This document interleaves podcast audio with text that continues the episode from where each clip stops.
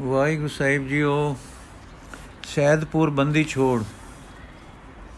Khorasan ਖੁਸ਼, ਖਸਮਾਨਾ ਕੀਆ, ਹਿੰਦੁਸਤਾਨ ਡਰਾਇਆ। ਸ੍ਰੀ ਗੁਰੂ ਨਾਨਕ ਦੇਵ ਜੀ ਫੇਰ ਅਹਿਮਨਾਬਾਦ ਆਏ। ਇਸ ਥਾਂ ਦਾ ਤਦੋਂ ਨਾਮ ਸੈਦਪੁਰ ਸੰਡਿਆਲੀ ਸੀ। ਬਠਾਣ ਇੱਥੋਂ ਦੇ ਹਾਕਮ ਤੇ ਮਾਲਕ ਸਨ। ਵਸੋਂ ਵੀ ਉਹਨਾਂ ਦੀ ਚੌਕੀ ਸੀ। ਗੁਗ ਵਸਦਾ ਥਾਂ ਤੇ ਮੰਡੀ ਸੀ।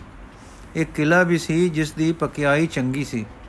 ਇਥੋਂ ਦੇ ਹਾਕਮ ਦਿੱਲੀ ਵਾਲਿਆਂ, ਲੋਧੀ ਪਠਾਨ ਪਾਤਸ਼ਾਹਾਂ ਦੇ ਤਾਬਿਆ ਸਨ। ਸ਼ਹਿਰ ਵਿੱਚ ਸੈਯਦ ਤੇ ਹੋਰ ਪੀਰ ਫਕੀਰ ਮੁਸਲਮਾਨਾਂ ਦੇ ਵਸਦੇ ਸਨ। ਹਿੰਦੂ ਵਸੋਂ ਵੀ ਸੀ। ਕੋਈ ਦਰਬਾਰੀ ਹੁੰਦੇ ਹਿੰਦੂਆਂ ਪਾਸ ਵੀ ਸਨ। ਕੋਈ ਦਰਬਾਰੀ ਹੁਦੇ ਹਿੰਦੂਆਂ ਪਾਸ ਵੀ ਸਨ।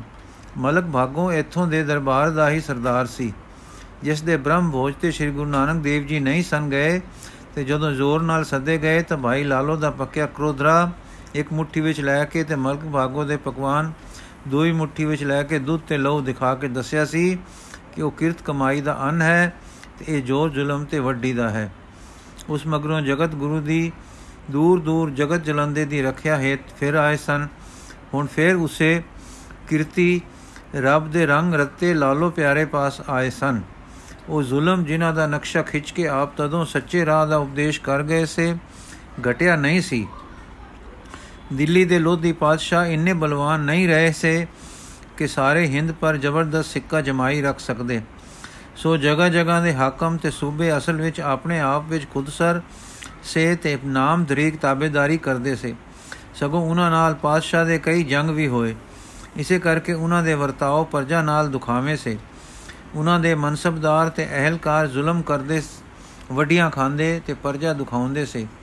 ਇਹੋ ਹਾਲਤ ਸੀ ਕਿ ਜਿਸ ਪਰ ਹਿੰਦ ਵਿੱਚ ਘਰ ਘਰ ਰੋਣਾ ਤੇ ਚਰਚਾ ਸੀ ਤੇ ਇਹੋ ਹਾਲਤ ਸੀ ਕਿ ਜੋ ਲਾਗੇ ਦੇ ਪੱਛਮੀ ਦੇਸ਼ਾਂ ਨੂੰ ਪਤਾ ਲੱਗ ਰਿਹਾ ਸੀ ਤੇ ਦੇਸ਼ ਦੇ ਕਈ ਲੋਕ ਗਰੀਬ ਅਮੀਰ ਸੱਤ ਕੇ ਹੋਰਨਾ ਪਾਤਸ਼ਾਹਾਂ ਪਾਸ ਫਰਿਆਦਾਂ ਘਲ ਰਹੇ ਸਨ। ਜਦ ਗੁਰੂ, ਹੁਣ ਗੁਰੂ ਜੀ ਅਮਨਾਬਾਦ ਜਾਂ ਸੈਦਪੁਰ ਆਏ ਤਾਂ ਇੱਕ ਦਿਨ ਭਾਈ ਲਾਲੋ ਨੇ ਹਿੰਦੁਸਤਾਨ ਦੀ ਦੁੱਖ ਭਰੀ ਕਹਾਣੀ ਛੇੜੀ ਕਿ ਸੱਚੇ ਪਾਤਸ਼ਾਹ ਬਹੁਤ ਜ਼ੁਲਮ ਹੋ ਰਿਹਾ ਹੈ। ਇਸ ਸ਼ੈਦਪੁਰ ਵਿੱਚ ਵੀ ਬੜੇ ਅਨਰਥ ਹੁੰਦੇ ਹਨ। ਤਦੋਂ ਸਤਿਗੁਰੂ ਜੀ ਨੇ ਆਪਣੇ ਦੇਸ਼ ਤੇ ਲੋਕਾਂ ਤੇ ਧਰਮ ਭਾਵ ਦੇ ਗਿਰ ਜਾਣ, ਅਗਿਆਨ ਵਿੱਚ ਰੁੜਨ ਤੇ ਮਨਾਂ ਦੇ ਨੀਵੇਂ ਹੋ ਜਾਣ ਦੀ ਵਿਖਿਆ, ਵਿਥਿਆ ਆਖੀ ਤੇ ਇਹ ਵੀ ਦੱਸਿਆ ਕਿ ਅਤ ਗਰਮੀ ਪਏ ਤਾਂ ਹਨੇਰੀ ਝੁਲਦੀ ਹੈ, ਉਹ ਵੀ ਬ੍ਰਿਛ ਬੂਟੇ ਬੰਦੀ ਹੈ, ਫਿਰ ਕਦੇ ਮੀਂਹ ਵੀ ਪੈ ਜਾਂਦਾ ਹੈ। ਜਦ ਲੋਂਡਾ ਪੈਰ ਹੋਇਆ, ਲਾਲੋ ਕਿਰਤ ਤੋਂ ਵੇਲਾ ਹੋ ਕੇ ਆਇਆ ਕੁਝ ਹੋਰ ਸਤਸੰਗੀ ਸ਼ਰੀਰ ਕੀਰਤਨ ਸੁਣਨ ਆਏ, ਤਾਂ ਸਤਿਗੁਰੂ ਜੀ ਵਿਸਮਾਦ ਵਿੱਚ ਲੀਨ ਬੈਠੇ ਸੇ। ਕਮਲਾ ਨਾਲੋਂ ਸੋਹਣਾ ਚਿਹਰਾ ਜੁੜਿਆ ਹੋਇਆ ਨਿਮਗਨ ਸੀ, ਪਰ ਮੱਥੇ ਤੇ ਅਜ ਰਤਾ ਰਤਾ ਬੇਮਲੂਮੇ ਵਟ ਸਨ ਤੇ ਕੁਝ ਤਰਸ ਦੇ ਰੰਗ ਦਮਕਦੇ ਸਨ। ਸਾਰੇ ਸੱਜਣ ਮੱਥਾ ਟੇਕ ਕੇ ਬੈਠ ਗਏ ਕਿ ਇਹਨੇ ਨੂੰ ਆਪ ਦੇ ਨੈਣ ਖੁੱਲੇ ਮੁਸਕਰਾਏ ਤੇ ਫਿਰ ਇਹ ਬਾਣੀ ਆਪ ਬੋਲੇ। ਤਿਲੰਗ ਮਹੱਲਾ ਪਹਿਲਾ।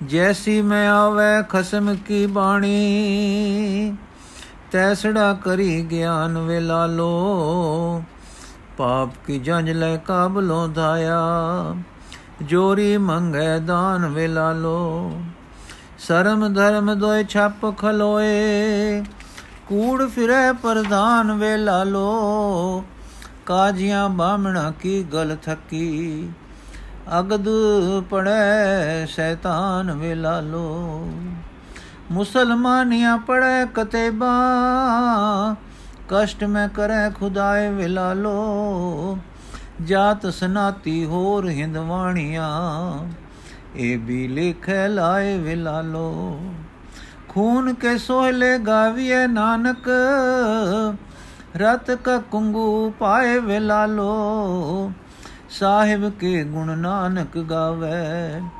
ਮਾਸਪੁਰੀ ਵਿੱਚ ਆਖ ਮਸੋਲਾ, ਜਿਨੇ ਉਪਾਈ ਰੰਗ ਰਵਾਈ, ਬੈਠਾ ਵੇਖੈ ਵਖ ਇਕੇਲਾ। ਸੱਚਾ ਸੋ ਸਾਹਿਬ ਸਚ ਤਪਾਵਸ, ਸਚੜਾ ਨਿਆਉ ਕਰੇ ਗਮਸੋਲਾ ਕਾਇਆ ਕਪੜ ਟੁਕ ਟੁਕ ਹੋਸੀ ਹਿੰਦੁਸਤਾਨ ਸਮਾਲ ਸੀ ਬੋਲਾ ਆਵਨ ਠਤਰੇ ਜਾਨ ਸਤਾਨਵੇ। ਹੋਰ ਵੀ ਉਠਸੀ ਮਰਦ ਕਾ ਚੇਲਾ, ਸਚ ਕੀ ਬਾਣੀ ਨਾਨਕ ਆਖੈ। ਸੱਚ ਸੁਣਾਏ ਸੀ ਸੱਚ ਕੀ ਬੇਲਾ। ਇਹ ਸ਼ਬਦ ਸੁਣ ਕੇ ਸਾਰੇ ਕੰਬ ਉੱਠੇ। ਲਾਲੇ ਦਾ ਦਿਲ ਵੀ, ਲਾਲੋ ਦਾ ਦਿਲ ਵੀ ਘਬਰਾਇਆ ਥਰ ਥਰਾਇਆ ਲਾਲੋ ਦਾ ਦਿਲ ਵੀ ਥਰਾਇਆ। ਪਰ ਸਤਿਗੁਰੂ ਜੀ ਨੇ ਜੋ ਹੋਣਹਾਰ ਸੀ ਔਰ ਉਹਨਾਂ ਨੇ ਅਗੰਮ ਤੋਂ ਜਾਣੀ ਸੀ, ਸੋ ਨਿਰਭੈ ਆਖ ਸੁਣਾਈ ਔਰ ਸਪਸ਼ਟ ਪਦਾਂ ਵਿੱਚ ਦੱਸਿਆ ਕਿ ਮੈਨੂੰ ਦੁਰੋਂ ਇਹ ਸੁਣਿਆ ਆਇਆ ਹੈ ਅਗੰਮ ਦਾ। ਇਹ ਲਾਲੋ, ਉਹ ਮੈਂ ਸੁਣਾਇਆ ਹੈ। ਉਹ ਸੁਣਿਆ ਹੋਣਹਾਰ ਦਾ ਇਹ ਹੈ ਕਿ ਬਾਬਰ ਕਾਬਲ ਤੋਂ ਪਾਪਾਂ ਦੀ ਜੰਜ ਭਾਵ ਜ਼ੋਰ ਜ਼ੁਲਮ ਕਰਨ ਵਾਲੀ ਫੌਜ ਲੈ ਕੇ ਟੁਰੇਗਾ ਤੇ ਹਿੰਦੁਸਤਾਨ ਤੋਂ ਜੋਰੀ ਦਾ ਦਾਨ ਮੰਗੇਗਾ। ਦਾਨ ਤੋਂ ਮੁਰਾਦ ਕਨਿਆ ਦਾਨ ਹੈ। ਤੇ ਉਹ ਜ਼ੋਰ ਨਾਲ ਮੰਗੇਗਾ ਤੇ ਕਨਿਆ ਦਾਨ ਤੋਂ ਮੁਰਾਦ ਦੌਲਤ ਹੈ, ਜਿਸ ਦੇ ਲੋਕ ਪਿੱਛੇ ਇਸ ਧਨ ਉਪਜਾਊ ਦੇਸ਼ ਉੱਤੇ ਸਦਾ ਉਪਰੇ ਦੇਸ਼ ਤੇ ਜਰਵਾਣੇ ਹਲੇ ਕਰਦੇ ਰਹੇ ਹਨ। ਬਾਹਰ ਦੇ ਹਮਲੇ ਨਾਲ ਜੋ ਰਾਜ ਕਰਦੀ, ਗਰਦੀ ਦੇਸ਼ ਵਿੱਚ ਵਰਤੇਗੀ, ਉਸ ਵੇਲੇ ਕੀ ਹੋਵੇਗਾ? ਸ਼ਰਮ ਤੇ ਧਰਮ ਛਪ ਜਾਣਗੇ। ਬਾਹਰ ਦੀਆਂ ਫੌਜਾਂ ਦੇ ਸਿਪਾਹੀ ਤੇ ਗੁੰਡੇ, ਲੁੱਚੇ, ਲਫੰਗੇ ਸ਼ਰਮ ਧਰਮ ਛੱਡ ਕੇ ਪਾਪ ਕਮਾਉਣਗੇ। ਇਸਤਰੀ ਪੁਰਖ ਦਾ ਵਿਵਾਹ ਜੋ ਬਾਹਮਣ ਤੇ ਕਾਜੀ ਆਪੋ ਆਪਣੇ ਧਰਮਾਂ ਅਨੁਸਾਰ ਪੜਦੇ ਹਨ, ਉਹ ਗੱਲ ਮੁੱਕ ਜਾਏਗੀ। ਸ਼ੈਤਾਨ ਵਿਆਹ ਪੜੇਗਾ ਭਾਵ ਇਹ ਕਿ ਇਸਤਰੀ ਜਾਤੀ ਦੀ ਡਾਢੀ ਬੇਪਤੀ ਹੋਵੇਗੀ। ਪ੍ਰਸ਼ਨ ਹੁੰਦਾ ਹੈ ਕਿ ਬਾਬਰ ਮੁਸਲਮਾਨ ਹੈ ਅਤੇ ਇਥੋਂ ਦੇ ਨਵਾਬ ਅਮੀਰ ਮੁਸਲਮਾਨ ਬਾਲੇ ਹਨ। ਇਹਨਾਂ ਦੀਆਂ ਇਸਤਰੀਆਂ ਦਾ ਸਤਕਾਰ ਤਾਂ ਰਹੇਗਾ। ਗੁਰੂ ਜੀ ਦੱਸਦੇ ਸਨ, ਨਹੀਂ, ਉਹ ਮੁਸਲਮਾਨੀਆਂ ਜੋ ਪਰਦਿਆਂ ਵਿੱਚ ਬੈਠ ਕੁਰਾਨ ਆਦ ਪੁਸਤਕਾਂ ਪੁਸਤਕਾਂ ਪੜ੍ਹਦੀਆਂ ਹਨ, ਭਾਵ ਨੇਕ ਵੀ ਹਨ। ਉਹਨਾਂ ਤੇ ਵੀ ਇਹਨਾਂ ਕਸ ਟੁੱਟੇਗਾ ਕਿ ਉਹ ਹਾਏ ਖੁਦਾ, ਬੋੜੀ ਖੁਦਾ ਕਰਕੇ ਤੜਫਣ ਗਿਆ ਪਰ ਕੋਈ ਨਾ ਸੁਣੇਗਾ। ਜੇ ਕਹੋ ਕਿ ਮੁਗਲਾਂ ਮੁਗਲਾਂ ਤੇ ਮੁਗਲਾਂ ਨੇ ਪਠਾਣਾ ਦਿਓ, ਦੇਸ਼ ਖੋਣਾ ਹੈ ਇਸ ਕਰਕੇ ਉਹਨਾਂ ਤੇ ਸਖਤੀ ਤਾਂ ਕਰਨਗੇ, ਹਿੰਦੂ ਤਾਂ ਪਰਜਾ ਬਣਾਉਣੀ ਹੋਵੇਗੀ। ਉਹਨਾਂ ਨੂੰ ਮੁੱਠ ਵਿੱਚ ਲੈਣਗੇ ਤੇ ਗਰੀਬ ਜਾਤੀਆਂ ਜਿਨ੍ਹਾਂ ਨੇ ਸਭ ਸਭ ਦੀ ਗੁਲਾਮੀ ਹੀ ਕਰਨੀ ਹੈ, ਉਹਨਾਂ ਨੂੰ ਤਾਂ ਨਹੀਂ ਛੋੜ ਛੇੜਨਗੇ ਗੁਰੂ ਜੀ ਦੱਸਦੇ ਹਨ ਕਿ ਨਹੀਂ, ਉੱਚੀ ਜਾਤ ਵਾਲਿਆਂ ਤੇ ਨੀਚ ਜਾਤ ਵਾਲਿਆਂ ਤੇ ਹੋਰ ਹਿੰਦਵਾਣੀਆਂ, ਇਹ ਵੀ ਉਸੇ ਲੇਖੇ ਗਿਣ। ਭਾਵ ਜੋ ਹਾਲ ਪਠਾਣੀਆਂ ਦਾ ਹੋਵੇਗਾ, ਸੋਈ ਸਭ ਇਸਤਰੀਆਂ ਦਾ ਹੋਵੇਗਾ। ਖੂਨ ਦੇ ਗੀਤ ਗਾਵੇ ਜਾਣਗੇ ਤੇ ਰਤ ਦਾ ਕੁੰਗੂ ਪਏਗਾ। ਭਾਵ ਵਿਆਹ ਵਿੱਚ ਸੋਲੇ ਗਾਵੀਏ, ਗਾਵਿੰਦੇ ਹਨ ਤੇ ਕੇਸਰ ਤੁਰਕਿੰਦੇ ਹਨ। ਪਰ ਇਸ ਪਾਪ ਦੀ ਜੰਜ ਦੇ ਆਇਆ ਸ਼ੈਤਾਨ ਨਿਕਾ ਪੜੇਗਾ, ਸਭ ਤੇ ਕਸ਼ਟ ਪਵੇਗਾ, ਕਤਲਾਮਾ ਹੋਣਗੀਆਂ। ਖੂਨ ਦੇ ਰੋਹ ਚੱਲਣਗੇ ਤੇ ਘਰ ਘਰ ਵਿੱਚ ਵਿਰਲਾਪ ਹੋਣਗੇ। ਨਾਨਕ ਪਰਮੇਸ਼ਰ ਦੇ ਗੁਣ ਗਾ ਰਿਹਾ ਹੈ, ਇਸ ਮਾਸਪੁਰੀ ਸਰੀਰ ਵਿੱਚ ਬੈਠਾ ਇਹ ਮਸਲਾ ਦੱਸ ਰਿਹਾ ਹੈ, ਪਰ ਉਹ ਵਾਹਿਗੁਰੂ ਜਿਸ ਨੇ ਸ੍ਰਿਸ਼ਟੀ ਉਤਪਤ ਕਰਕੇ ਆਪੋ ਆਪਣੇ ਰੰਗੀ ਲਾਇਆ ਹੈ, ਉਹ ਸਭ ਤੋਂ ਵਕਤ ਇਹਨੇ ਕੇਵਲ ਬੈਠਾ ਦੇਖ ਰਿਹਾ ਹੈ, ਭਾਵ ਦ੍ਰਿਸ਼ਟਾ ਹੋ ਦ੍ਰਿਸ਼ਟਾ ਹੋ ਰਿਹਾ ਹੈ। ਉਹ ਪਰਮੇਸ਼ਰ ਸੱਚਾ ਹੈ, ਸੱਚ ਦਾ ਨਿਆਂ ਹੈ, ਹਰ ਇੱਕ ਦੇ ਕਰਮਾਂ ਅਨੁਸਾਰ ਉਹ ਸੱਚਾ ਨਿਆਂ ਕਰੇਗਾ ਤੇ ਸੱਚੀ ਵਿਚਾਰ ਕਰੇਗਾ। ਸਰੀਰ ਕਪੜੇ ਵਾਂਗੂ ਟੋਟੇ-ਟੋਟੇ ਹੋਣਗੇ। ਇਹ ਵਾਕ ਜੋ ਮੈਂ ਕਹੇ ਹਨ, ਹਿੰਦੁਸਤਾਨ ਸੰਭਾਲੇਗਾ, ਵੇਖੇਗਾ ਕਿ ਬਿਲਕੁਲ ਸੱਚ ਹੋ ਕੇ ਵਰਤਣਗੇ। ਇਹ ਪਾਪ ਦੇ ਜਾਂਜੀ 78 ਸੰਮਤ ਵਿੱਚ ਆਉਣਗੇ ਤੇ 97 ਵਿੱਚ ਜਾਣਗੇ। ਮਰਦ ਦਾ ਚੇਲਾ ਹੋਰ ਵੀ ਉੱਠੇਗਾ। ਇਹ ਸੱਚ ਵਾਹਿਗੁਰੂ ਦੀ ਬਾਣੀ ਨਾਨਕ ਕਹਿ ਰਿਹਾ ਹੈ ਤੇ ਬਾਕੀ ਸੱਚ ਗੱਲ ਸੱਚੀ ਵਰਤਣ ਵੇਲੇ ਆਪੇ ਸੱਚ ਸੁਣਾ ਦੇਵੇਗਾ। ਗੁਰੂ ਜੀ ਦੇ ਇਹ ਵਾਕ ਸਿੱਖਾਂ ਵਿੱਚ ਤਾਂ ਉਸੇ ਵੇਲੇ ਪ੍ਰਸਿੱਧ ਹੋ ਗਏ। ਪਰ ਹੋਰਨਾਂ ਲੋਕਾਂ ਵਿੱਚ ਵੀ ਸਹਜੇ ਸਹਜੇ ਟੁਰ ਪਏ। ਇਸ ਤੋਂ ਬਹੁਤੀ ਹੈਰਾਨੀ ਤੇ ਚਿੰਤਾ ਛਾਈ। ਇੱਕ ਬ੍ਰਾਹਮਣ ਕੁਝ ਮੇਵੇ ਦੀ ਚੰਗੇਰ ਲੈ ਕੇ ਆਇਆ। ਅੱਗੇ ਧਰ ਕੇ ਬੋਲਿਆ हे ਰਬ ਰੂਪ ਨਾਨਕ, ਜੋ ਵਾਪ ਜੋ ਵਾਕ ਆਪਨੇ ਉਚਾਰੇ ਹਨ, ਉਹ ਕਿਵੇਂ ਦੇਸ਼ ਤੇ ਨਾ ਪੈਣ? ਸਤਿਗੁਰੂ ਨੇ ਕਿਹਾ, ਮੈਂ ਤਾਂ ਕੁਝ ਨਹੀਂ ਕਿਹਾ। ਜੋ ਦਰਗਾਹੇ ਵਰਤਿਆ ਹੈ, ਸੋ ਤੁਹਾਨੂੰ ਦੱਸਿਆ ਹੈ ਕਿ ਦੇਸ਼ ਵਿੱਚ ਜੋ ਪਾਪ ਫੈਲ ਰਿਹਾ ਹੈ, ਉਹ ਪਾਪ ਦਾ ਰੰਡਾ ਆਪਣੀ ਸਜ਼ਾ ਲਈ ਬਾਬਰ ਦੇ ਰੂਪ ਵਿੱਚ ਲਿਆ ਰਿਹਾ ਹੈ। ਪਾਪ ਆ ਕੇ ਪਾਪ ਨਾਲ ਟਕਰੇਗਾ ਤੇ ਗਰੀਬੀ ਨਾਲ ਦੁੱਖ ਪਾਉਣਗੇ। ਸੋ ਇਹ ਜੀਵਾਂ ਦੇ ਕਰਮ ਤੇ ਕਰਤੇ ਦੇ ਹੁਕਮ ਹਨ, ਅਟਲ ਹਨ। ਤੂੰ ਜੇ ਆਪਣਾ ਬਚਾਓ ਲੋੜਨਾ ਹੈ ਤਾਂ ਇੱਥੋਂ ਇੱਥੋਂ ਕੁਝ ਕੋਹਾਂ ਤੇ ਇੱਕ ਤਲਾ ਹੈ, ਉੱਥੇ ਜਾ ਵਸ ਟੱਬਰ ਸਮੇਤ। ਤਾਂ ਤਦੋਂ ਬਚ ਰਹੇਗਾ। ਸਾਰਾ ਸਾਰਾ ਉਹਨਾਂ ਸਮਾਂ ਜੋ ਉੱਪਰ ਕਹੇ ਵਾਕ ਤੇ ਇਸ ਤੇ ਵਰਤਮਾਨ ਹੋਣ ਵਿੱਚ ਵੀ ਵਿੱਚ ਸੀ, ਲੰਘ ਗਿਆ। ਬਾਬਰ ਪਾਪ ਦੀ ਜੰਜ ਲੈ ਕੇ ਆ ਗਿਆ। ਦਿੱਲੀ ਦਾ ਲੋਧੀ ਪਾਤਸ਼ਾਹ ਪਠਾਨ ਉਸ ਨੂੰ ਰੋਕਣ ਵਾਸਤੇ ਜਮਰੋਦ ਕੇ ਪਿਸ਼ਾਵਰ, ਅਟਕ ਕੇ ਰੋਤਾਸ਼ ਕੇ ਜੇਲਮ, ਕਿਨਾਰੇ ਕਿਤੇ ਵੀ ਅੱਗੇ ਹੋ ਕੇ ਨਾ ਟਕਰਿਆ। ਉਹ ਮੂੰਹ ਚੁੱਕੀ ਟੂਰੀ ਆਇਆ। ਦੇਸ਼ ਵਿੱਚ ਪਰਜਾ ਅਵਿਦਿਆ ਵਿੱਚ ਤੇ ਸਦੀਆਂ ਦੇ ਜ਼ੁਲਮ ਨਾਲ ਮੁਰਦਾ ਹੋ ਰਹੀ ਸੀ। ਹਾਕਮ ਥਾਂ ਥਾਂ ਅਯਾਸ਼ੀਆਂ ਤੇ ਪਰਜਾ ਦੇ ਲਹੂ ਪੀਣ ਤੇ ਤੇ ਹੋ ਰਹੇ ਸਨ। ਜਿੱਥੇ ਬੰਦੀ ਖੇਰੂ ਖੇਰੂ ਸੀ, ਪਠਾਨ ਹੰਕਾਰ ਵਿੱਚ ਤੇ ਹਿੰਦੂ ਗੁਲਾਮੀ ਵਿੱਚ ਰੁੜ ਰਹੇ ਸਨ। ਰੋਕ ਕੌਣ ਕਰਦਾ? ਬਾਬਰ ਦੇ ਰਸਤੇ ਵਿੱਚ ਆਉਣ ਵਾਲੇ ਗਿਰਾਵਾਂ ਤੇ ਸ਼ਹਿਰਾਂ ਦੀ ਬੜੀ ਕੰਬਖਤੀ ਸੀ, ਜੋ ਉਹ ਦੀਨ, ਉਹ ਇਨ ਮੰਨ ਲੈਂਦੇ ਗਾ ਪੱਠਾ ਦੇ ਦਿੰਦੇ ਤਾਂ ਘਬਰਾਉਂਦੇ ਸਨ ਕਿ ਜਦੋਂ ਤੈਮੂਰ ਵਾਂਗੂ ਦੇਸ਼ ਲੁੱਟ ਕੇ ਇਹ ਬਾਬਰ ਚਲਾ ਗਿਆ, ਮਗਰੋਂ ਦਿੱਲੀ ਦੇ ਪਾਤਸ਼ਾਹ ਸਾਨੂੰ ਮਾਰਨਗੇ। ਜੇ ਨਹੀਂ ਦਿੰਦੇ ਤਾਂ ਬਾਬਰ ਗਾਣ ਬੱਚਾ ਪੀੜਦਾ ਹੈ। ਪਰ ਤਦ ਵੀ ਅਕਸਰ ਹਾਕਮਾਂ ਤੇ ਰਾਜਿਆਂ ਕਮਰਾਂ ਨੇ ਤਾਂ ਗਰਦਨ ਝੁਕਾਈ, ਜਿਨ੍ਹਾਂ ਅਕੜ ਦਿਖਾਈ ਉਹਨਾਂ ਸੱਟ ਖਾਦੀ ਸ਼ਹਿਦਪੁਰ ਵੀ ਇਸੇ ਦੁਬਿਧਾ ਵਿੱਚ ਸੀ। ਲਾਹੌਰ ਦੇ ਅਟਕ ਦੇ ਵਿਚਕਾਰ ਇਹ ਇੱਕ ਤਕੜਾ ਕਿਲਾ ਤੇ ਪਠਾਣਾ ਦਾ ਭਾਰੀ ਅੱਡਾ ਸੀ। ਇਸ ਸ਼ਹਿਰ ਦੇ ਲੋਕਾਂ ਵਿੱਚ ਤੇ ਅਹਿਲਕਾਰਾਂ ਵਿੱਚ ਚਰਚਾ ਰਹਿੰਦੀ ਸੀ ਕਿ ਬਾਬਰ ਦੀ ਹਨੇਰੀ ਅੱਗੇ ਸਿਰ ਝੁਕਾ ਕੇ ਉਸ ਨੂੰ ਲੰਘ ਜਾਣ ਦੇਈਏ ਕਿ ਉਸ ਨਾਲ ਲੜੀਏ। ਹਿੰਦੂ ਤਾਂ ਆਖਦੇ ਸਨ ਕਿ ਸਿਰ ਝੁਕਾਓ ਤੇ ਬਲਾ ਟਾਲੋ, ਪਰ ਸੈਯਦ ਤੇ ਪੀਰ ਫਕੀਰ ਜਿਨ੍ਹਾਂ ਦਾ ਭਾਰੀ ਅੱਡਾ ਸੀ ਉਹ ਕਹਿੰਦੇ ਸਨ ਕਿ ਅਸੀਂ ਬਾਬਰ ਨੂੰ ਆਪਣੀਆਂ ਦੁਆਵਾਂ ਤੇ ਮੇਰਾ ਸਤ ਮਿੱਤਰਾਂ, ਮੰਤਰਾਂ ਨਾਲ ਫੂਕ ਮਾਰ ਕੇ ਉਡਾ ਦੇਾਂਗੇ ਬਾਬਰ ਨੂੰ ਆਪਣੀਆਂ ਦੁਆਵਾਂ ਤੇ ਸੇਰਾ, ਮੰਤਰਾਂ ਨਾਲ ਫੂਕ ਮਾਰ ਕੇ ਉਡਾ ਦੇਾਂਗੇ ਤੇ ਪਠਾਨ ਸੂਰਮੇ ਕਹਿੰਦੇ ਸਨ ਕਿ ਤੀਰਾਂ ਨਾਲ ਖੇਤ ਕਰ ਦੇਾਂਗੇ ਇਸ ਤਰ੍ਹਾਂ ਦੇ ਝਗੜੇ, ਛਾਂਜੇ ਵਿੱਚ ਬਾਬਰ ਤੇ ਉਸ ਦੀ ਪਾਪ ਦੀ ਜੰਜ ਆ ਗਈ। ਸ਼ਹਿਰ ਦੇ ਹਾਕਮ ਨੂੰ ਡਰ ਸੀ ਕਿ ਲੋਧੀ ਬਾਦਸ਼ਾਹ ਬਾਬਰ ਦੇ ਜਾਣ ਮਗਰੋਂ ਸਾਨੂੰ ਮਾਰ ਦੇਵੇਗਾ। ਸੋ ਜੋ ਅਸੀਂ ਟਕਰਾ ਜਾਈਏ ਤਾਂ ਅੰਤ ਜਿੱਤ ਵਿੱਚ ਰਹਾਂਗੇ। ਪਰ ਉਸ ਨੂੰ ਪਤਾ ਨਹੀਂ ਸੀ ਕਿ ਬਾਬਰ ਇੱਕ ਨਵੀਂ ਬਲਾ ਲੈ ਕੇ ਆ ਰਿਹਾ ਸੀ। ਪੱਛੋਂ ਦੇ ਦੇਸ਼ਾਂ ਵਿੱਚ ਬੰਦੂਕ ਜਿਸ ਨੂੰ ਤਦੋਂ ਤੁਪਕ ਕਹਿੰਦੇ ਸਨ, ਨਵੀਂ ਨਿਕਲੀ ਸੀ। ਬਾਬਰ ਇਹ ਨਵਾਂ ਜੰਗੀ ਹਥਿਆਰ ਲੈ ਕੇ ਆ ਰਿਹਾ ਸੀ। ਹਿੰਦੇ ਪਠਾਣਾ ਪਾਸ ਤੀਰ ਸਨ ਜਾਂ ਸਵਾਰ ਲੜਨ ਵਾਲੇ ਨੇਜੇ ਬਾਜ ਜਾਂ ਹਾਥੀ ਜਾਂ ਰਥ। ਸੋ ਸ਼ਹਿਦਪੁਰ ਦੇ ਪਠਾਣਾ ਨੇ ਕਿਲੇ ਤੇ ਸ਼ਹਿਰ ਦੇ ਦਰਵਾਜ਼ੇ ਬੰਦ ਕਰ ਲਏ ਤੇ ਬਾਬੂ ਨੂੰ ਰਸਦ ਪਾਣੀ ਦੇਣੋਂ ਨਾ ਕਰ ਦਿੱਤੀ। ਸਿਪਾਹੀ ਤੀਰ ਕਮਾਨਾ ਲੈ ਕੇ ਫਸੀਲਾਂ ਤੇ ਚੜ ਗਏ। ਕਾਜੀ ਮੁੱਲਾ ਤੇ ਪੀਰ ਮਸੀਤਾਂ ਵਿੱਚ ਦੁਆਈ ਕਰਨ ਤੇ ਬਦਦੁਆਈ ਦੇਣ ਤੇ ਬਹਿ ਗਏ ਤੇ ਹਿੰਦੂ ਪੰਡਤ ਤੰਤਰਾ ਮੰਤਰਾਂ ਤੇ ਲਾ ਦਿੱਤੇ ਗਏ। ਸਾਰੇ ਪਠਾਣਾ ਨੂੰ ਨਿਸ਼ਚੈ ਸੀ ਕਿ ਸਾਡੇ ਪੀਰ ਕਲਮਾ ਪੜ ਪੜ ਕੇ ਬਾਬਰ ਦੀਆਂ ਤੁਪਕਾਂ ਤੇ ਤੋਪਾਂ ਨੂੰ ਠੰਡੀਆਂ ਕਰ ਦੇਣਗੇ। ਬਾਬਰ ਨੇ ਅਣਜਾਣ ਅਵਾਨ ਪਿੰਡ ਡੇਰਾ ਪਾਇਆ ਤੇ ਆਪਣੇ ਸਿਪਾਹੀ ਬੀੜ ਕੇ ਸ਼ਹਿਦਪੁਰੇ ਤੇ ਗੋਲੀਆਂ ਦਾ ਮੀਂਹ ਵਰਸਾਇਆ। ਫਿਰ ਉਸ ਦੀ ਹਕਮਤ ਨਾਲ ਕਿਲੇ ਨੂੰ ਛੇਕ ਹੋ ਗਿਆ। ਉਹ ਅੱਗੇ ਵਧਿਆ, ਜੋ ਸੂਰਮੇ ਅੱਗੇ ਵਧ ਕੇ ਲੜੇ ਮਾਰੇ ਗਏ। ਨਾ ਤੀਰ ਕੰਮ ਆਏ, ਨਾ ਨੇਜੇ। ਹੁਣ ਮੁਗਲਾਂ ਦੀ ਫੌਜ ਹੱਲਾ ਬੋਲ ਕੇ ਕਿਲੇ ਵਿੱਚ ਆਵੜੀ ਸਿਪਾਹੀਆਂ ਨਾਲ ਤਾਂ ਸਿਪਾਹੀਆਂ ਜੰਗ ਕਰਨਾ ਹੀ ਸੀ। ਬਾਬਰ ਦੀ ਪਾਪ ਜੰਜ ਸ਼ਹਿਰ ਪਨਾ ਤੋੜ ਕੇ ਸ਼ਹਿਰ ਵਿੱਚ ਵੀ ਜਾ ਵੜੀ। ਔਰ ਉਹ ਕਤਲਾਮ ਕੀਤੀ ਕਿ ਆਪਣੇ ਵੈਸ਼ੀ ਪੁਣੇ ਜ਼ੁਲਮ ਤੇ ਕਹਿਰ ਦਾ ਸਿੱਕਾ ਬਿਠਾ ਦਿੱਤਾ। ਆਲੇ ਦੁਆਲੇ ਦੇ ਪਿੰਡ ਵੀ ਲੁੱਟੇ ਤੇ ਬਗਦਾ, ਬਰਬਾਦ ਕੀਤੇ। ਹਿੰਦੂ ਤੇ ਪਠਾਨ ਮੁਸਲਮਾਨ ਨੀਚ ਊਚ ਸਾਰੇ ਇੱਕੋ ਰਸੇ ਮਾਰੇ। ਹਿੰਦੂ ਮੁਸਲਮਾਨ ਤ੍ਰਿਮਤਾਂ ਦੇ 70 ਪਾੜੇ, ਵਾਲਾਂ ਤੋਂ ਫੜ ਬਾਜ਼ਾਰਾਂ ਵਿੱਚ ਦੁਈਆਂ ਤੇ ਸੁਆਹ ਉਹਨਾਂ ਦੇ ਮੂੰਹਾਂ ਵਿੱਚ ਭਰ-ਭਰ ਕੇ ਮਾਰ-ਮਾਰ ਕੁੱਟ-ਕੁੱਟ ਕੇ ਘਰਾਂ ਵਿੱਚ ਰੱਖੇ ਤੇ ਦੱਬੇ ਮਾਲ ਪਦਾਰਥ ਗਹਿਣੇ ਰੁਪਏ ਕਢਵਾਏ। ਕਿਸੇ ਦੀ ਹੁਰਮਤ, ਕਿਸੇ ਦੀ ਪਤ ਅਬਰੋ ਦਾ ਬਚਾ ਨਾ ਰਿਹਾ।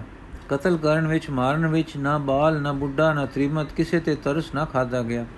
ਅਮੀਰ ਤੇ ਕੰਵਰ, ਨਵਾਬਜ਼ਾਦੇ ਤੇ ਰਈਸ ਸਭ ਰੁਲਾਏ ਗਏ। ਮੁਸਲਮਾਨਾਂ ਦੇ ਦੀਨੀ ਲਿਹਾਜ਼ ਵੀ ਕੱਖ ਨਾ ਹੋਇਆ। ਕੋਈ ਭੋਰਿਆਂ ਵਿੱਚ, ਕੋਈ ਤੂੜੀਆਂ ਵਿੱਚ, ਦੇ ਕੋਠਿਆਂ ਤੇ ਮੁਸਲਾਂ ਵਿੱਚ ਟਾਵੇਂ ਟਾਵੇਂ ਬੱਚੇ ਹੋਣ ਤਾਂ ਬੱਚੇ ਹੋਣ। ਹੁਣ ਬਾਬਰ ਦੇ ਪਾਪ ਜਾਂਜੀਆਂ ਨੇ ਰੋਟੀ ਪੱਠੇ ਘਾਹ ਦੀ ਥਾਂ ਲੱਖਾਂ ਹਜ਼ਾਰਾਂ ਦੇ ਗਹਿਣੇ। ਜਵਾਰ ਕਪੜੇ ਚਾਂਦੀ ਸੋਨੇ ਉਡਾਏ ਤੇ ਤ੍ਰੀਮਤਾ ਨੂੰ ਬੰਨ ਕੇ ਲੈ ਚੱਲੇ। ਅਸਬਾਬ ਤੇ ਲੁੱਟ ਦਾ ਮਾਲ ਢੋਣ ਲਈ ਜੋ ਹੁਣ ਕਤਲੋਂ ਬਚ ਰਹੇ ਸਨ, ਉਹਨਾਂ ਨੂੰ ਕੈਦੀ ਬਣਾਇਆ, ਜੋ ਆਪਣੇ ਸਿਰਾਂ ਤੇ ਆਪਣੇ ਮਾਲ ਢੋ ਰਹੇ ਜ਼ਾਲਮਾਂ ਦੇ ਡੇਰਿਆਂ ਨੂੰ ਲਿਜਾ ਰਹੇ ਸਨ। ਖਾਨਜ਼ਾਦੀਆਂ ਤੇ ਪ੍ਰਭਾਣੀਆਂ ਕਪੜੇ ਫੱਟੇ ਜ਼ਖਮ ਲੱਗੇ, ਧੂੜਾਂ ਸੁਆਹਾਂ ਨਾਲ ਭਰੀਆਂ, ਬੇਹੁਰਮਤ ਹੋਈਆਂ, ਰੱਸੇ ਨਾਲ ਵੀਣੀਆਂ, ਬਧੀਆਂ ਫੜੀਆਂ, ਲਿਜਾਈਆਂ ਜਾ ਰਹੀਆਂ ਸਨ। ਇਹ ਇਸ ਹਮਲੇ ਵੇਲੇ ਗੁਰੂ ਜੀ ਫੇਰ ਅਹਿਮਨਾਬਾਦ ਆਏ ਹੋਏ ਸਨ। ਇਸ ਵੇਲੇ ਗੁਰੂ ਬਾਬਾ ਤੇ ਮਰਦਾਨਾ ਵੀ ਬੰਦ ਵਿੱਚ ਪੈ ਗਏ।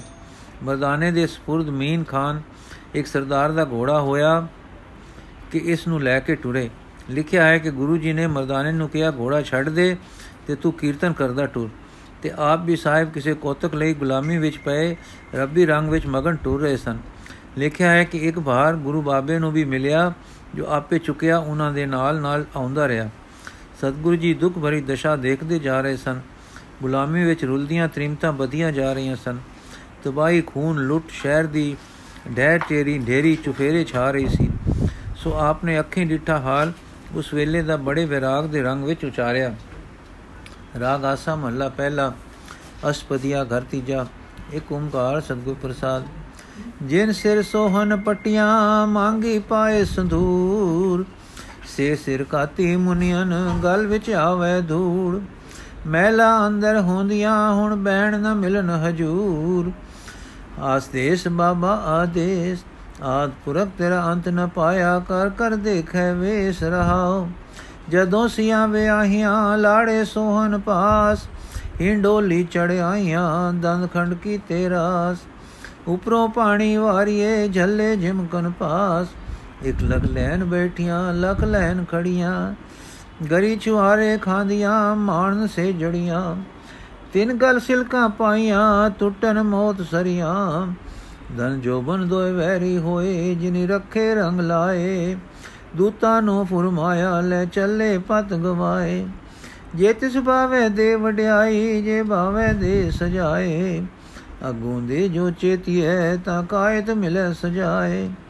ਸਾਹ ਸੁਰਤ ਗਵਾਈਆਂ ਰੰਗ ਤਮਾਸੇ ਚਾਏ ਬਾਬਰ ਵਾਣੀ ਫਿਰ ਗਈ ਕੂਰ ਨ ਰੋਟੀ ਖਾਏ ਇਕ ਨਾ ਵਕਤ ਖੁਆਈ ਹੈ ਇਕ ਨਾ ਪੂਜਾ ਜਾਏ ਚੌਕੇ ਵਿਣ ਦਵਾਣੀਆਂ ਕਿਉ ਟਿੱਕੇ ਕੱਢੈ ਨਾਏ RAM ਨ ਕਬੂ ਚੇਤਿਓ ਹੁਣ ਕਹਿ ਨ ਮਿਲੇ ਖੁਦਾਏ ਇਕ ਘਰ ਆਵੇ ਆਪਣੇ ਇਕ ਮਿਲ ਮਿਲ ਪੁੱਛੈ ਸੁਖ ਇਕ ਨਾ ਇਹੋ ਲਿਖਿਆ ਬਹਿ ਬਹਿ ਰੋਵੇ ਦੁਖ ਜੋ ਤਿਸ ਭਾਵੇ ਸੋਤੀਏ ਨਾਨਕ ਗਿਆ ਮਨੁਖ। ਇਸ ਵੇਲੇ ਮੀਰ ਖਾਨ ਕੁਝ ਪ੍ਰਬੰਧ ਕਰਦਾ ਉੱਥੇ ਆ ਗਿਆ, ਜਿੱਥੇ ਗੁਰੂ ਬਾਬਾ ਜੀ ਜਾ ਰਹੇ ਸਨ। ਉਸ ਦੀ ਨਜ਼ਰ ਪਈ ਤਾਂ ਕੀ ਵੇਖੇ? ਦੋ ਬੰਦ ਵਿੱਚ ਪਏ ਹਿੰਦੀਆਂ ਦੀ ਅਜਬ ਹਾਲਤ ਹੈ। ਇੱਕ ਦੀ ਪੋਟ ਉਸ ਦੇ ਸਿਰ ਤੋਂ ਹੱਥ ਭਰ ਉੱਚੀ ਆਪੇ ਜਾ ਰਹੀ ਹੈ। ਦੂਜਾ ਰਬਾਬ ਵਜਾਉਂਦਾ ਜਾ ਰਿਹਾ ਹੈ ਤੇ ਉਸ ਦੀ ਸਪੁਰਦੀ ਵਿੱਚ ਘੋੜਾ ਬਿਨਾ ਫੜੇ ਮਗਰੋਂ ਮਗਰ ਜਾ ਰਿਹਾ ਹੈ। ਔਰ ਕੋਈ ਅਚਰਜ ਖੁਸ਼ ਇਲਹਾਨੀ ਦਾ ਰਾਗ ਗਾਵਿਆ ਜਾ ਰਿਹਾ ਹੈ। ਇਧਰ ਸਾਰੇ ਬੰਦੀ ਵਿੱਚ ਆਏ ਹਿੰਦੁਸਤਾਨੀ, ਜਿਨ੍ਹਾਂ ਵਿੱਚ ਜਗਤ ਦੀ ਸਰਤਾਜ ਜੋਤ ਵੀ ਜਾ ਰਹੀ ਸੀ ਬੰਦੂਆਂ ਦੇ ਫੇ, ਡੇਰੇ ਵੱਲ ਜਾ ਰਹੇ ਸਨ। ਜਾ ਰਹੇ ਉੱਥੇ ਅਪੜ ਗਏ। ਅੱਗੇ ਅੱਡ ਅੱਡ ਕੰਮਾਂ ਤੇ ਬੰਦੀ ਜਨ ਲਾਏ ਗਏ ਸਨ। ਗੁਰੂ ਬਾਬੇ ਅੱਗੇ ਤੇ ਮਰਦਾਨੇ ਅੱਗੇ ਵੀ ਚੱਕੀਆਂ ਧਰੀਆਂ ਗਈਆਂ, ਜੋ ਦਾਣਾ ਪੀ ਦੇਣ। ਉਧਰ ਮੀਰ ਖਾਨ ਬਾਬਰ ਪਾਸ ਪਹੁੰਚਾ ਤੇ ਦੱਸਿਆ ਕਿ ਦੋ ਫਕੀਰ ਬੰਦੀ ਵਿੱਚ ਆਏ ਹਨ। ਪਰ ਉਹ ਖਿੜੇ ਤੇ ਜੁੜੇ ਚਿਹਰੇ ਜਾ ਰਹੇ ਹਨ। ਪੋਟ ਉਹਨਾਂ ਤੋਂ ਵਿੱਤ ਤੇ ਤੁਰਦੀ ਹੈ ਤੇ ਘੋੜਾ ਆਪੇ ਮਗਰ ਜਾਂਦਾ ਹੈ ਤੇ ਉਹ ਕੋਈ ਰੱਬੀ ਅਲਹਾਨ ਗਾਉਂਦੇ ਜਾਂਦੇ ਹਨ। ਬਾਬਰ ਨੇ ਕਿਹਾ, ਹੈਫ ਹੈ। ਕੋਈ ਐਸਾ ਫਕੀਰ ਇਸ ਨਗਰੀ ਵਿੱਚ ਸੀ? ਤਾਂ ਇਹ ਨਗਰੀ ਅਸਾਂ ਕਿਉਂ ਮਾਰੀ? ਇਹ ਕਹਿੰਦਾ, ਉਹਨਾਂ ਬੰਦੀਆਂ ਦੇ ਡੇਰੇ ਬਾਬਰ ਆਪ ਆਇਆ।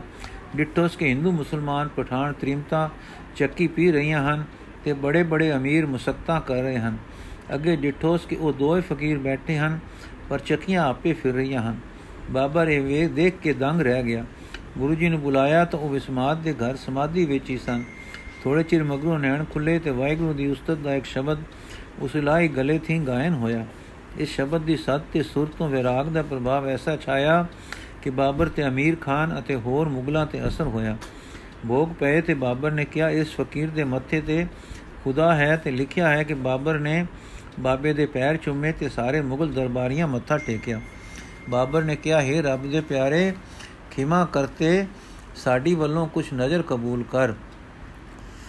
ਜਦੋਂ ਦਇਆ ਤੇ ਤਰਸ ਦੇ ਸਮੁੰਦਰ ਨੇ ਆਖਿਆ, ਹੈ ਬਾਬਰ, ਸਾਨੂੰ ਲੋੜ ਕਿਛ ਨਹੀਂ, ਨਜ਼ਰ ਦੇਣੀ ਹੈ ਤਾਂ ਇਹ ਬੰਦ ਖਲਾਸ ਕਰ। ਇਹਨਾਂ ਦੇ ਮਾਲ ਮੋੜ ਦੇ। ਬਾਬਰ ਨੇ ਉਸੇ ਵੇਲੇ ਸਾਰੇ ਬੰਦੀ ਛੋੜ ਦਿੱਤੇ, ਮਾਲ ਵੀ ਮੁੜਵਾਏ, ਪਰ ਸਾਰੇ ਬੰਦੀਆਂ ਨੇ ਆਖਿਆ ਕਿ ਸਾਡਾ ਬੰਦੀ ਛੋੜ ਸਾਡਾ ਸਾਡੇ ਨਾਲ ਚੱਲੇ। ਤਦ ਬਾਬਾ ਨੇ ਬੜੇ ਅਦਬ ਨਾਲ ਗੁਰੂ ਜੀ ਨੂੰ ਸ਼ਹਿਦਪੁਰ ਦੇ ਕੈਦੀਆਂ ਸਮੇਤ ਟੁਰ ਜਾਣ ਦੀ ਆਗਿਆ ਦੇ ਦਿੱਤੀ।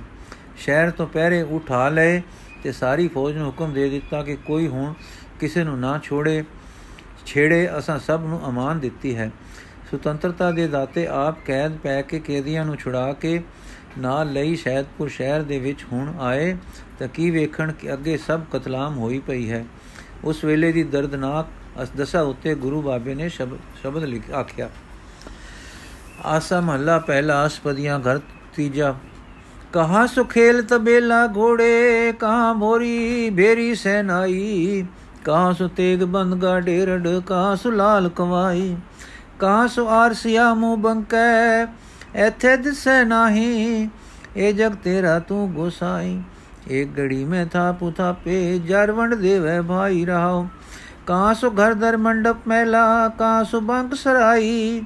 ਕਹਾਂ ਸੋ ਸੇਜ ਸੁਖਾਲੀ ਕਾਮਣ, ਜਿਸ ਵੇਖ ਨੀਂਦ ਨਾ ਪਾਈ। ਕਹਾਂ ਸੋ ਪਾਨਤ ਮੋਲੀ, ਹਰਮਾ ਹੋਇਆ ਛਾਈ ਮਾਈ। ਇਸ ਜਰ ਕਾਰਨ ਘਣੀ ਵਿਗੁਤੀ, ਇਨ ਜਰ ਘਣੀ ਖੁਆਈ। ਪਾਪਾ ਬਾਜੋ ਹੋਵੇ ਨਾਹੀ ਮੋਇਆ ਸਾਥ ਨ ਜਾਈ। ਜਿਸਨੋ ਆਪ ਖੁਆਏ, ਕਰਤਾ ਖੁਸ਼ ਲਏ ਚੰਗਿਆਈ। ਕੋਟੀ ਹੂੰ ਪੀਰ ਵਰਜ ਰਹਾਏ, ਜਾ ਮੀਰ ਸੁਣਿਆ ਧਾਇਆ।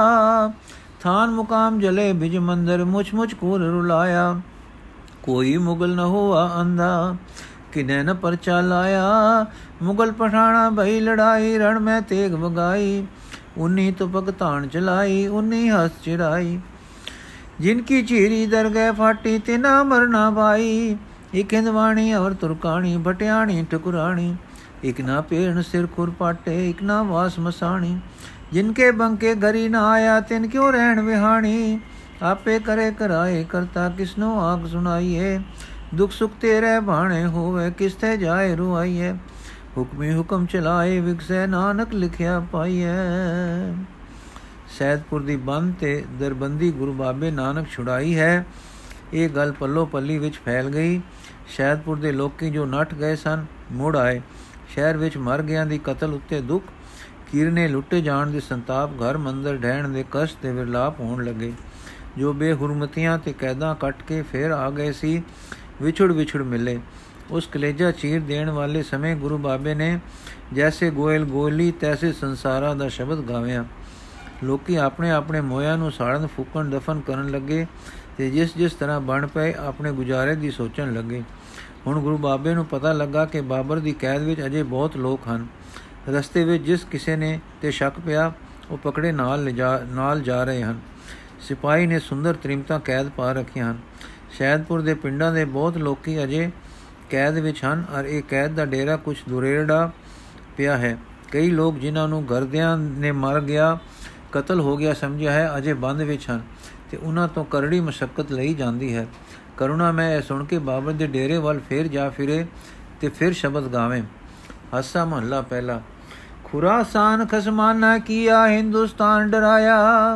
ਆਪੇ ਦੋਸ਼ ਨ ਦੇਈ, ਕਰਤਾ ਜਮ ਕਰ ਮੁਗਲ ਚੜਾਇਆ। ਇਤੀ ਮਾਰ ਪਈ, ਕਰ ਲਾਣੇ ਤੈ ਕੀ ਦਰਦ ਨਾ ਆਇਆ। ਕਰਤਾ ਤੂੰ ਸਭਨਾ ਕਾ ਸੋਈ ਜੇ ਸਕਤਾ ਸਕਤੇ ਕੋ ਮਾਰੇ ਤਾਂ ਮਨ ਰੋਸ ਨ ਹੋਈ ਰਹਾਓ ਸਕਤਾ ਸੀ ਮਾਰੇ ਪੈ ਵਗੇ ਖਸਮੇ ਸਾ ਪੁਰਸਾਈ। ਰਤਨ ਵਿਗਾੜ ਵਿਗੋਏ ਕੁੱਤੀ, ਕੁੰਤੀ, ਮੋਇਆ ਸਾਰ ਨ ਆਕਾਈ।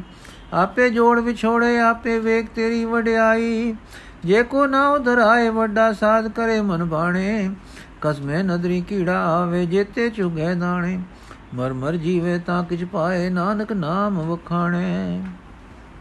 ਇਹ ਸ਼ਬਦ ਦੀ ਦਰਦਨਾਕ ਧੁਨ ਜਦ ਸਾਮਿਆਨੇ ਹੇਠ ਬੈਠੇ ਬਾਬਰ ਦੇ ਕੰਨੀ ਪਈ ਤਦ ਆਖਦੇ ਹਨ ਕਿ ਉਸਨੇ ਗੁਰੂ ਜੀ ਨੂੰ ਸਦ ਗਲਿਆ ਔਰ ਬੜੇ ਅਦਬ ਨਾਲ ਬਿਠਾ ਕੇ ਪੁੱਛਿਆ ਕਿ ਆਪ ਕੀ ਗਾਇਨ ਕਰਦੇ ਸੇ ਕਰ ਰਹੇ ਸੇ? ਉਹ ਸ਼ਬਦ ਦਾ ਭਾਵ ਜਦ ਬਾਬਰ ਨੇ ਸਮਝਿਆ ਤਾਂ ਸ਼ਰਮ ਆਈ ਤੇ ਦਿਲ ਨਿਮਰਤਾ ਵਿੱਚ ਆਇਆ ਤੇ ਗੁਰੂ ਜੀ ਨੂੰ ਭੰਗ ਦੇਣ ਲੱਗਾ। ਗੁਰੂ ਜੀ ਨੇ ਨਾ ਕੀਤੀ ਤੇ ਬਹੁਤ ਦੇਰਾ ਬਹੁਤ ਤੇਰਾ ਭਾਂਗ ਖਲੜੀ ਮੇਰਾ ਚੀਤ, ਬਹੁਤ ਤੇਰਾ ਭਾਂਗ ਖਲੜੀ ਮੇਰਾ ਚੀਤ। ਇਹ ਸ਼ਬਦ ਸੁਨਾਇਆ ਇਸ ਪਰ ਪ੍ਰਸੰਨ ਹੋ ਕੇ ਬਾਬਰ ਨੇ ਆਖਿਆ ਕਿ ਤੁਸੀਂ ਸਾਡੇ ਨਾਲ ਰਹੋ। ਬਹੁਤ ਜ਼ੋਰ ਦੇਣ ਤੇ ਆਪ 3 ਦਿਨ ਰਹੇ, ਪਰ 3 ਦਿਨ ਕੈਦੀਆਂ ਨੂੰ ਵੇਖ ਵੇਖ ਬੜੇ ਤਰਸ ਦੇ ਰੰਗ ਵਿੱਚ ਜਾਂਦੇ ਰਹੇ। ਤੀਸਰੇ ਦਿਨ ਗੁਰੂ ਜੀ ਕੀਰਤਨ ਕਰਦੇ ਵਿਸਮਾਦ ਦੇ ਘਰ ਮਗਨ ਹੋ ਗਏ। ਬਾਬਰ ਜਾਤਾ ਕਿ ਕਿਤੇ ਸ਼ਹਿਰ ਤਿਆਗਣ ਲੱਗੇ ਹਨ, ਪਰ ਕੁਝ ਚਿਰ ਮਗਰੋਂ ਮਹਾਰਾਜ ਜੀ ਸਾਵਧਾਨ ਹੋਏ। ਇਹਨਾਂ ਦੇ ਚਿਹਰੇ ਅਰਸ਼ਾਂ ਦਾ ਨੂਰ ਚਮਕਿਆ ਤੇ ਐਸਾ ਜਲਾਲ ਆਇਆ ਕਿ ਬਾਬਰ ਨੇ ਉਹਨਾਂ ਤੋਂ ਦੁਆ ਮੰਗੀ। ਤਾਂ ਗੁਰੂ ਜੀ ਬੋਲੇ, ਜੇ ਮੇਰ ਲੋਚਦਾ ਹੈ, ਤਾਂ ਸਾਰੇ ਕੈਦੀ ਛੋੜ ਦੇ।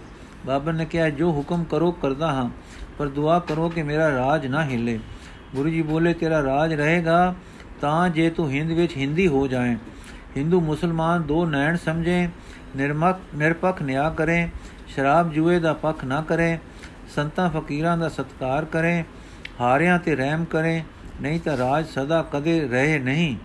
ਨਿਆ ਸੂਰਜ ਤੇ ਰਾਜ ਪਰਛਾਵਾਂ ਹੈ, ਨਿਆ ਗਿਆ ਤੇ ਰਾਜ ਗਿਆ। ਬਾਬਰ ਨੇ ਇਸ ਪਰ ਸਭ ਕੈਦੀ ਛੱਡ ਦਿੱਤੇ ਤੇ ਹੁਣ ਗੁਰੂ ਜੀ ਨੂੰ ਇਸਲਾਮ ਕਬੂਲਣ ਲਈ ਕਿਹਾ, ਪਰ ਇਸ ਵਿਚਾਰ ਵਿੱਚ ਕੋਈ ਮੁਸਲਮਾਨ ਆਲਮ ਉਹਨਾਂ ਨਾਲ ਪੂਰਾ ਨਾ ਢੁਕ ਸਕਿਆ।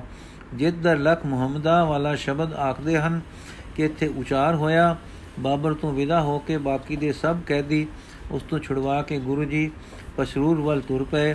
ਬਾਬਰ ਵੀ ਤਦੋਂ ਇਸ ਤੋਂ ਪਿੱਛੇ ਮੁੜ ਗਿਆ, ਲਿਖਿਆ ਹੈ। ਲਿਖਿਆ ਹੈ ਕਿ ਉੱਪਰ ਲਿਖੇ ਵਾਕਿਆਤ ਸ਼ੁਰੂ ਕਤਕ ਸੰਮਤ 1578 ਬਿਸਵੀ ਵਿੱਚ ਹੋਏ ਸਨ। ਸੱਚੇ ਪਾਤਸ਼ਾਹ ਨੇ ਆਪਣੇ ਰੱਬੀ ਰੰਗ ਵਿੱਚ ਸਾਡੇ ਤੇ ਕਿੰਨੇ ਉਪਕਾਰ ਕੀਤੇ ਹਨ। ਸੈਦਪੁਰ, ਜਿਸ ਦੀ ਥਾਵੇਂ ਹੁਣ ਅਮਨਾਬਾਦ ਨਗਰੀ ਵਸਦੀ ਹੈ ਕਿਸ ਅਪਦਾ ਵਿੱਚ ਆਇਆ। ਜ਼ਾਲਮ ਬਾਬਰ ਦੇ ਕਹਿਰ ਨੇ ਉੱਥੇ ਕਿੰਨਾ ਜ਼ੁਲਮ ਕਮਾਇਆ। ਕਰਗੂ ਬਾਬੇ ਨੇ ਆਪਣੀ ਦੇਵੀ ਕਲਾ ਵਰਤਾ ਕੇ ਆਪਣੇ ਪੁਰ ਦੁੱਖ ਝਲ ਕੇ ਕਿਕੂ ਮੇਰਾ ਕੀਤੀਆਂ ਤੇ ਦੁਖੀਆਂ ਦੀਨਾ ਬੰਧੂਆਂ ਤੇ ਕਸ਼ਟ ਮੇਟੇ। ਕਿਤਨੇ ਕਸ਼ਟ ਵਿੱਚ ਆਪ ਗਏ। ਕਿਹੜੇ ਨਿਰਦਈ ਪਾਤਸ਼ਾਹ ਨਾਲ ਜਾ ਮੱਥਾ ਲਾਇਆ ਤੇ ਕਿਸ ਤਰ੍ਹਾਂ ਉਸ ਤੋਂ ਦੁਖੀਆਂ ਤੋਂ ਛੁਟਕਾਰਾ ਕਰਾਇਆ। ਇੱਥੇ ਹੀ ਬਸ ਨਹੀਂ, ਗੁਰੂ ਬਾਬੇ ਨੇ ਫਿਰ ਸੈਦਪੁਰ ਦੇ ਲੋਕਾਂ ਨੂੰ ਨਾਮਦਾਨ ਬਖਸ਼ਿਆ। ਪੁਰਾਤਨ ਜਨਮ ਸਾਖੀ ਵਿੱਚ ਲਿਖਿਆ ਹੈ, ਤਦ ਸੈਦਪੁਰ ਦਾ ਬਹੁਤ ਨਾਮ ਧਰੀਕ ਸਿੱਖ ਹੋਇਆ। ਗੁਰੂ ਜੀ ਦੇ ਉੱਥੇ ਉਚਾਰੇ ਸ਼ਬਦ ਝਾੜੂ ਕਲਾਲ ਨੇ ਲਿਖੇ ਜੋ ਕੈਦੀਆਂ ਵਿੱਚ ਸੀਗਾ। ਸਤਗੁਰ ਨੇ ਇਸ ਪਿਆਰ ਇਹ ਇਹ ਮੇਰਾ ਸਾਡੇ ਆਤਮਾ ਨੂੰ ਸਤਗੁਰ ਦੇ ਸਤਗੁਰ ਦੇ ਇਹ ਪਿਆਰ, ਇਹ ਮੇਰਾ, ਸਾਡੇ ਆਤਮਾ ਨੂੰ ਸਤਗੁਰ ਦੇ ਜਾਤੀ ਪਿਆਰ ਵਿੱਚ ਬੰਨਦੇ ਹਨ। ਸਾਨੂੰ ਉਹਨਾਂ ਦੇ ਪ੍ਰੇਮ ਦੇ ਰਿਣੀ ਬਣਾਉਂਦੇ ਹਨ। ਔਰ ਇਹ ਕਿਤਨਾ ਪਿਆਰ, ਸ਼ੁਕਰਗੁਜ਼ਾਰੀ ਤੇ ਉਹਨਾਂ ਦੇ ਨਾਮ ਦੇ ਉਸ ਤੋਂ ਸਦਕੇ ਹੋਣ ਦਾ ਭਾਵ ਸਾਡੇ ਅੰਦਰ ਭਰਦਾ ਹੈ। ਵਾਹਿਗੁਰੂ ਜੀ ਕਾ ਖਾਲਸਾ, ਵਾਹਿਗੁਰੂ ਜੀ ਕੀ ਫਤਿਹ।